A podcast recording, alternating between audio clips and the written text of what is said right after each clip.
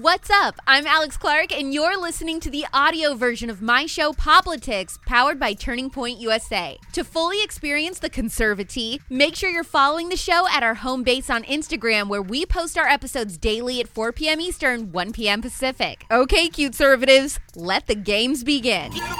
Last night I practiced self care by eating Cinnamon Toast Crunch in bed and letting the sugar crumbs in my sheets exfoliate my legs.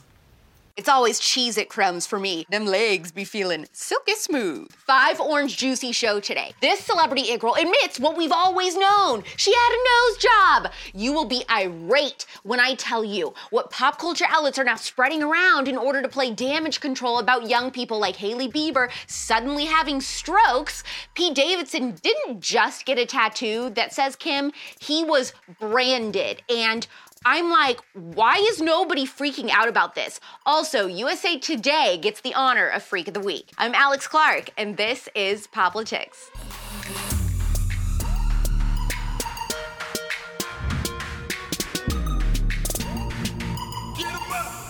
Apparently, it's one of the most controversial things about me to conservatives, but I get Botox once in a while, and I have lip filler. And it's never been something that I've tried to hide. I've always been open about it for years before I ever worked at Turning Point USA. It's one of my biggest pet peeves when celebrities pretend like they just woke up like this and have never had any work done because, here, this is the thing.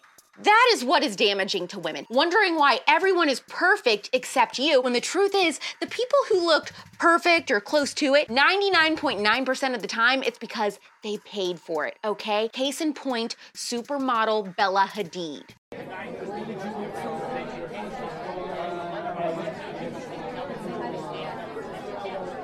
Clearly, getting work done isn't the only thing she lied about. She pretends to drink coffee too. Basically, she's as fake as her Fashion Week French accent. Simone is the best, and this collection was to die for, no? And we're celebrating Pride. It was the best, best, best show of all time. Love you, see you. If Homeboy is coming through with these, right. it's quiet. Yeah, no, right. it's quiet for him. But like if he comes through in like these, after years of speculation from people, Bella admitted to Vogue that she got a nose job when she was 14 and expressed regret, saying, I wish I had kept the nose of my ancestors. I think I would have grown into it. Bella's fans blame her mom, Yolanda Hadid, for this, as she has done controversial things in the past, like telling Bella's sister Gigi to eat two almonds when she was hungry. I'm feeling really weak.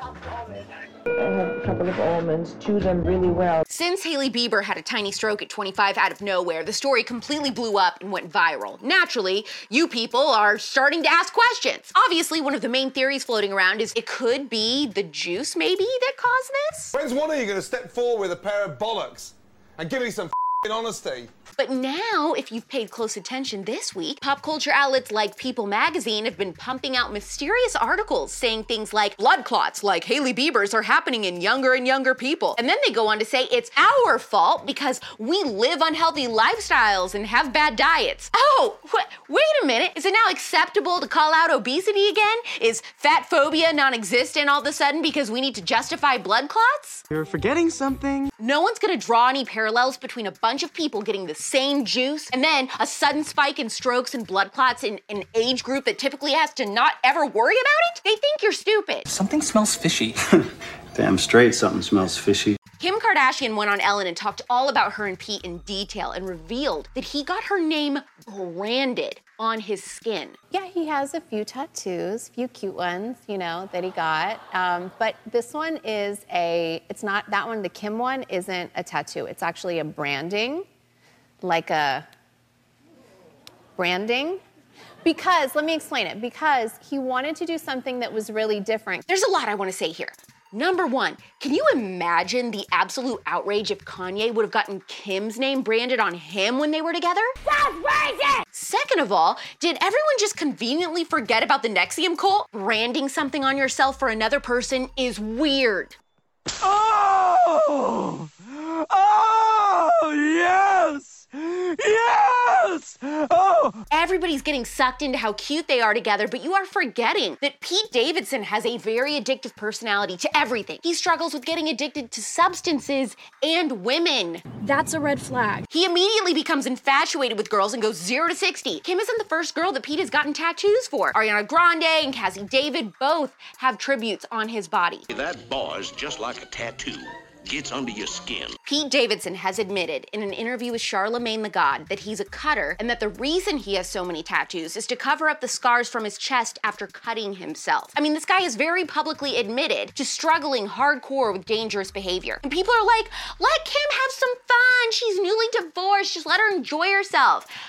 I just don't see that as a viable option once you have kids. If you're gonna be dating someone once you're a mom, especially bringing them around your kids, I definitely think that they should be someone you could seriously see being permanent in their life. And I would say that Pete Davidson is nowhere near a healthy place where he could be a parent. I mean, whatever, I guess. Two pieces of movie and TV news I thought you'd want to know. Selena Gomez is developing a TV comedy spin off of the beloved 1984 coming of age film 16 Candles that will be titled 15 Candles.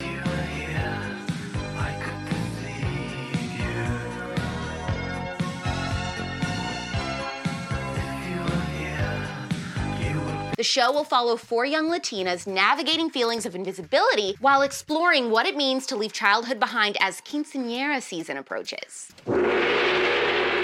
What's happening, hot stuff?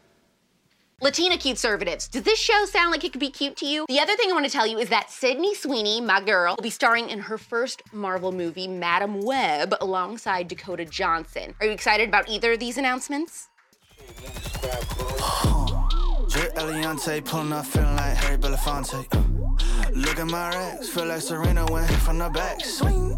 Before I tell you about the Freak of the Week, I want to remind you to apply for your spot to Turning Point USA's Young Women's Leadership Summit. It is a huge conservative conference for women in Dallas, Texas on June 2nd through 4th, and it's an opportunity to meet, network, and make friends with other conservatives from all over the country. We only have a certain amount of seats available, so if you want to go, you got to get in there ASAP. Go to tpusa.com slash YWLS and use code POPLITICS for 25% off.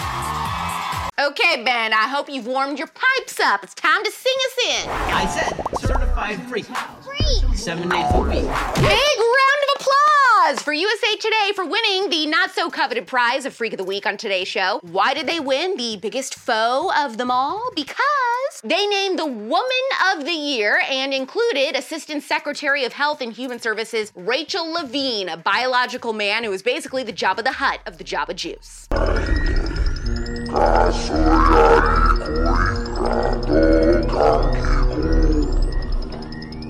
amazing that for years, the main talking points from the left that have been drilled into girls are that we have to work extra hard to break the glass ceiling, right? We aren't represented enough in all these different industries, and that we can grow up and be anything we want to be, except the USA Today Woman of the Year, or the female champion of Jeopardy, or the top swimmer in the NCAA, or the Time Magazine Woman of the Year. We can be anything except nothing, because a man who says he's a woman can just take our spot. Their activism is Bella Hadid's nose level fake. You think of women as disposable pleasures rather than meaningful pursuits. The first episode of season two of The Spillover is out now on Apple and Spotify with my friend Allie Stuckey. We're talking about something she has never talked about in detail before her birth stories and what went wrong in the very problematic and concerning statistics surrounding C sections and inductions in the United States. The dark side of the birthing business is out now. Subscribe to The Spillover and leave a five star review, please. Since the podcast is free, that is the one thing I ask you to do each week so that we will chart and that helps people discover the podcast. Heard this episode? Do you think Pete getting Kim's name branded on him is cute or concerning? Also, what do you have to say about USA Today making Rachel Levine Woman of the Year, whatever, along with, you know, a bunch of all those other people that are not women that are winning women's categories? This is, I think, a great episode to post your stories and encourage people to watch poplitics that haven't before and make sure you hit the save button. We're back Monday at 4 p.m. Eastern, 1 p.m. Pacific. It's pop culture without the propaganda every single day. I'm Alex Clark, and this is Poplitics. Hopefully, you found the conservatee scalding today. Don't forget if you want to get the full Poplitics experience to follow us on Instagram at Poplitics, where you can watch the episodes and see all the fun clips. You can find me on Instagram too at Real Alex Clark. Love you, mean it. Bye.